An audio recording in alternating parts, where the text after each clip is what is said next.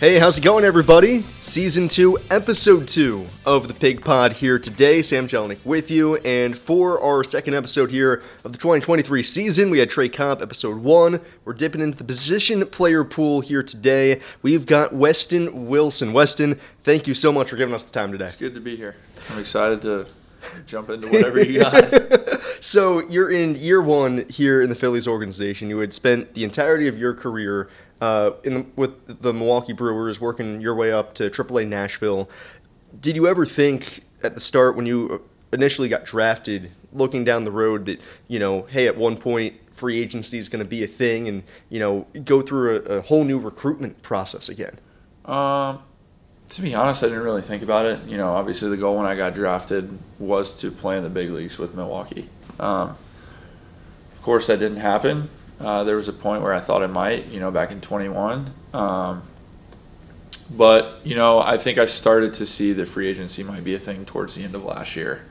Um, just didn't, you know, felt like it was going to end up being one of those things where I'd actually hit that process. And what is free agency like going into it as a minor league free agent? Because it's a lot of things, like you said, most guys never consider, but once you actually hit it and you've performed enough that, hey, other teams want you to be at that AAA level so that, you know, spot opens up in the 40 man, eventually you get up to the big leagues. What's that like going through it, trying to decide what organization is going to be the best fit for me? Yeah, for sure. Uh, I think a lot of things go through your mind. Um, you think of the draft, doesn't always go the way you want it to. Um, maybe you wait a little longer, or it's a different team than you think. Um, so, like with free agency, um, going into it, you obviously don't know how it's going to feel not having a job. For the last seven years, I've had a job, and all of a sudden you don't.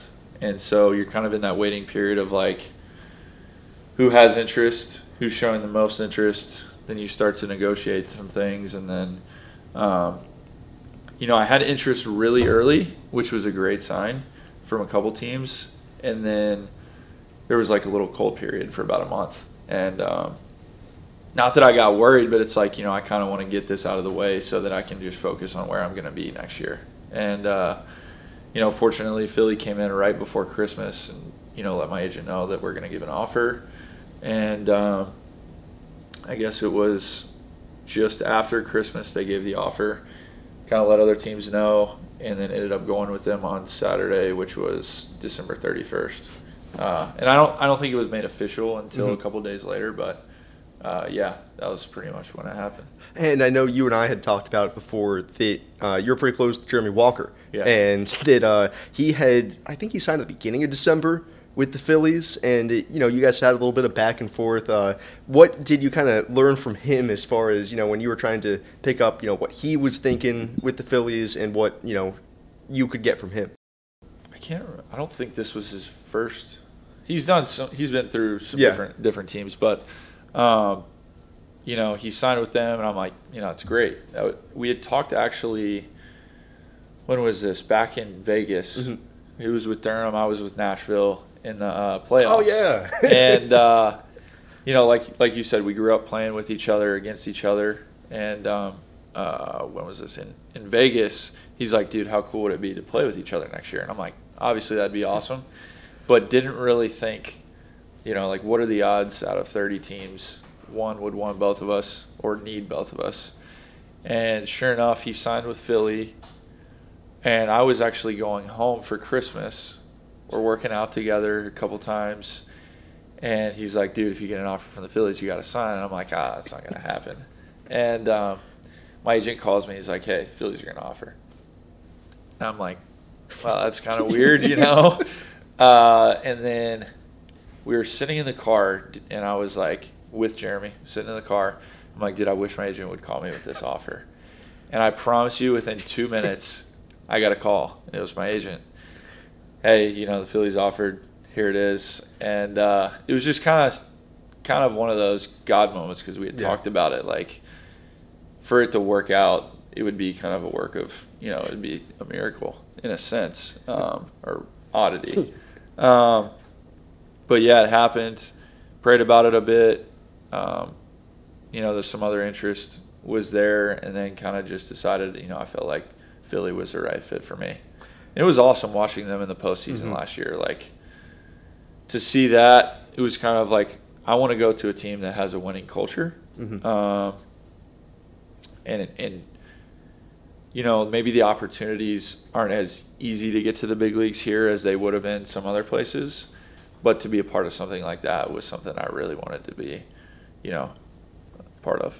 I had talked about it a little bit with actually Erich Uelmen and John Hicks, both guys who, you know, had a little bit of major league service time, also, you know, around the same age as you, where coming to the Phillies, like you said, the opportunities to get to the majors might not be on the surface as plentiful, but at the same time, like you said, for a team that was just in the postseason, results are everything. Yeah. And you kind of know that, hey, if I perform down here at AAA and I force their hand, they're not in the business of waiting, oh, you know, we got a younger prospect or something like that. It's if you can contribute right now, we need you. That must have been a good draw. Yeah, for sure. And they're very uh, they communicate that very well to guys. Um, if there's a need, they're going to call people up, and I think we've already seen that this year Mhm. with a couple dudes. Um, and I think that's a place you want to be. They also have a high payroll, so guys that don't have service time and are getting called up for the first time are cheap.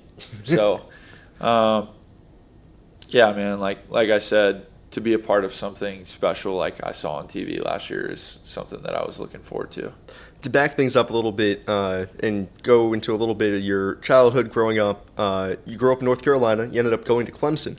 Um, I'm curious about what kind of drew you there, and two parts of that is one, I saw a picture of you first year or two maybe at Clemson. A, no beard. B, long hair. And C, a second baseman. Yes. Uh, all right.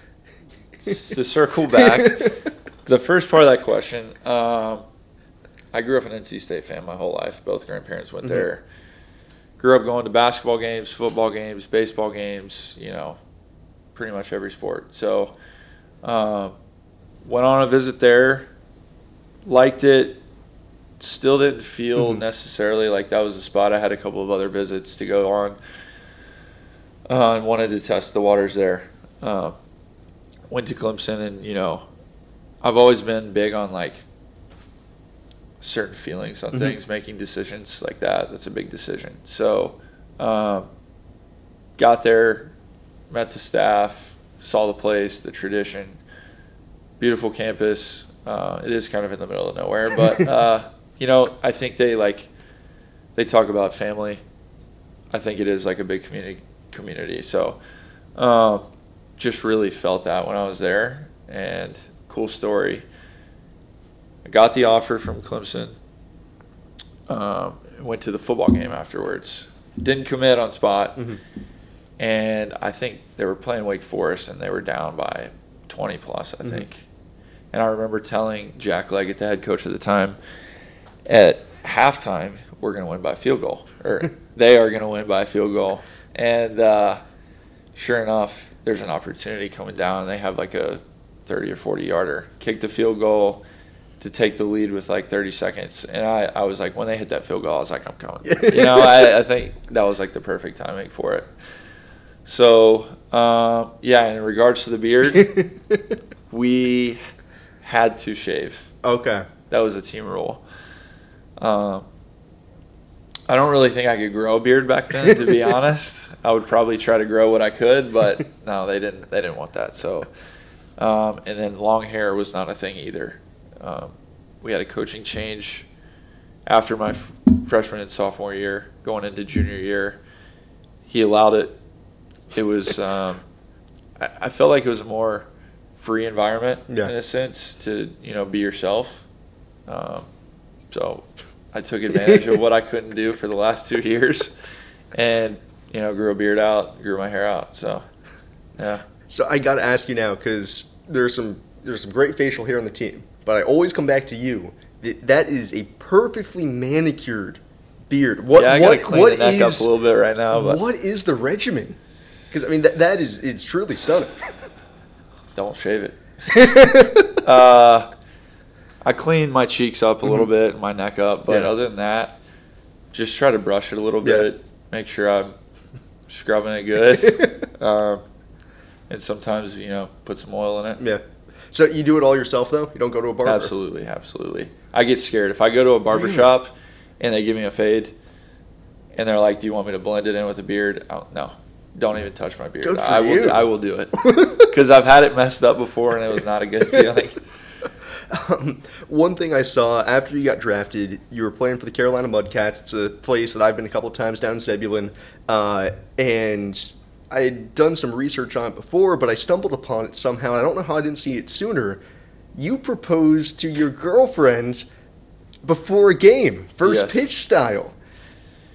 I think that is not particularly me. Um, it was one of those things where I didn't know how to do it. I- Yeah. know, I've never asked a girl to prom or any of that stuff. So, you know, I went to my manager and team at Stretch one day and I'm like, hey guys, you know, I want to propose. Uh, do y'all have any ideas? My manager's like, tell her to throw out the first pitch. Every girlfriend's going to do it at some point in the season. She'll never think it's coming. Which she didn't. She didn't know. Um, but I had called her dad to ask her. They live up in Cape Cod, so it was kind of far. I didn't have Yeah. time to, you know, drive up there. Mid-season. Yeah, yeah. So, and another funny story on that was I asked him, "Hey, you know, what's a good number to call you on? A business number or cell?" He sends me a number over text. One digit is off, but I have no clue at the time. I just clicked the number, called it. I'm scared to death, just nervous, and he answers the the guy answers the phone and says hello, you know, and I'm like, all right, I'm jumping into it. Gave my two minute spiel, and uh, the guy starts laughing, and he's like, "Do you even know who my daughter is?" And I'm like, "Of course." And in the back of my head, we'd only been dating for four four months. Yeah. And so I thought he was joking with Yeah. me, like, you, "There's no way you know her at this point." And um, I'm like, "Of course." And he goes, "I don't have a daughter." And so I realized, hung up the phone. It's not the right number. Called him back on his cell that I had texted, and he was like, "Gosh, I'm sorry. Like I sent the wrong number." So it was good practice, but. uh anyways, she she thought I was going to ask him when they came to that series when I did ask her. So, um, you know, it was one of those things. She was surprised. Uh, I was very happy, but I don't think that's particularly me doing it in front of a crowd. Um, but you know, it worked out, and we're still together. So, yeah. And I've talked to you a little bit about both you and her career because, in a way, I always like to think about baseball players, although you guys are athletes, in a weird sense, it's also kind of an entertainment business. Yeah. And she is also in the entertainment business, Yeah. modeling, voice acting, that kind of stuff. Uh, how have you kind of jumped into or learned about what her career is like and kind of blended you guys together in a way? Yeah. Um, you know, she's been in the business for a long time, so she she knows it very well. Mostly modeling. Mhm. Uh, she hopped into acting during COVID. Um, has been doing some of that since then. Uh, I think she has more of a passion for that Mhm. than than modeling, but um, I think her being in that business has helped me Yeah. with the social side of things. Mhm. Um, just in all aspects, yeah, I guess. And I gotta imagine it kind of helps in the sense that mentally they're two very tough industries. Yes. Uh, I mean, there's a lot of failure in baseball, but then there's like that waiting period in acting and modeling and stuff, like um, just where you're kind of waiting for opportunities to come about. Same thing in baseball. If you're performing, you're kind of waiting for an opportunity to come about. You can do everything you can on the field and still never get an opportunity in the big leagues. Uh, I've seen that with a lot of really good players. Um, so yeah, I mean, just being able to like bounce this stuff off each other has been good. You know, maybe if there's something that I'm dealing with, she can encourage me, or some she's dealing with, I can encourage her. So it's been a you know a long journey for me, and I'm I, you know, honestly, I see light at the end of the tunnel still, and um, I'm gonna keep pursuing it. The one thing I'm always curious about in baseball relationships is there's always that point where, you know, when somebody starts, a baseball player or somebody who works in sports starts dating somebody else and trying to get them to understand what the lifestyle is like. Uh, and I was shocked to find out that you guys were only together for four months before you got engaged, just from the standpoint of how did you kind of get her to understand of like, hey, like six months Yeah. out of the year, I'm gonna be, I'm gonna be pretty busy. Yeah, I don't think it really set in for a couple of years for her. Um, but she was very good about it. Yeah. In a sense. Like she supported me, and she has supported me the entire time. Um, but I think until you're in it for years, it's hard to realize like the dedication and the time spent away from family, friends, and all that is. So, uh, yeah, I mean, we've been through a lot of, you know, separation too, like with her having her own job um, and me having to be on the road all the time. This is actually the first year that we've been together. So it's been awesome uh, to come home to her at night instead of just once a month or once Yeah. every six, eight weeks. Um, that's been great for sure. One of the things I very recently learned about you, uh, and thankfully now that we're actually recording the podcast on video, we can show it a little bit. Tattoos. That Ah, you are a little bit of a tattoo artist. How did that start? Um, and when did I, I? I never got clarification. Have you given yourself a tattoo? No, Okay. I haven't. Uh, well, I've touched a couple lines up, but that's it. um, it all started last year, and I haven't even done but two tattoos. Um, I would like to do more. hey, that's that's two more than me. Yes, yeah. So, but I had a guy, Joey Wiemer, that I played with. He's in the big leagues with Milwaukee now. Um, he's like, Wes, I want you to tattoo this on me. He has a collection. I'm not gonna say anything about them, but you know they're cool tattoos, and he wanted me to add some, and never ended up having time. But I've had the machine with me. Mhm. Ended up tattooing a guy, Brian Navarreto, Mhm. a little small one, and it turned out better than I expected. And then all of a sudden, Hans comes in and he's I, I knew Hans was going to weasel his way into the story, being the tattoo guy. I knew it. yeah, he's like the perfect canvas. You know, he's got a lot of tattoos, and he was like, "Look, I don't care, just do your best," which kind of gave me confidence to like not stress about it. Um, and it, like I said, it turned out really well considering that I've never done like a cartoon on somebody before. what What did you give Hans? Speedy Gonzalez, never heard of him before, or whatever the little mouse thing is, but When did you give it with to him? Chavo written above it because that's his nickname. When did you give it to him? Cause, It was in Jacksonville. okay, it was in in, the hotel Jacksonville. room. Okay, Yeah. because I was just curious because we recently you came in on the tail end of it during batting practice that we were talking about because it was Runners World night back on Wednesday, Okay. and we got on the discussion of how fast could you run a mile, and Hans claimed he could do it in five thirty. Which, which I was thinking, hey, maybe that he thinks he's Speedy Gonzalez. I don't know. Hans is interesting, man. Like, I wouldn't put it past him. The No. guy, the guy's really good at golf Yeah. too. And if you look at him, I don't know that you would expect a guy with neck tats like Chavo to be good at golf, but he is. So I'm not saying he's a liar. I think he probably could. Uh, you had brought up Joey Wiemer, and now with Hans, the when you look at both of them, you can just tell that they're both very interesting guys. I got the pleasure of watching Wiemer play at Low A back in 2021. Okay. Uh, who have you come across in your baseball life that you know has been kind of one of those favorite teammates where sometimes you just sit back and you know just on any day you're just like they're gonna make me smile. they're gonna do something that's gonna make me laugh. God, honestly, there's too many to even like name. Usually, th- every team has like one or two. Yeah. Um, where you just they will entertain you, and you don't even have to like feed into it. They're just they're just gonna do it. So, uh, off the top of my head, I can't really think of Yeah. any specific names, but those are two for sure. One final question, because it was something that I saw that when you were on the road in Jacksonville, you guys had the day off before the series started, and I happened to see on Instagram that you got to play TPC Sawgrass. Uh, who was the foursome? You, Scott, Scott, Petey, and uh, Hixie. Hixie. Okay, and I saw that you thanked Roger Clemens for it.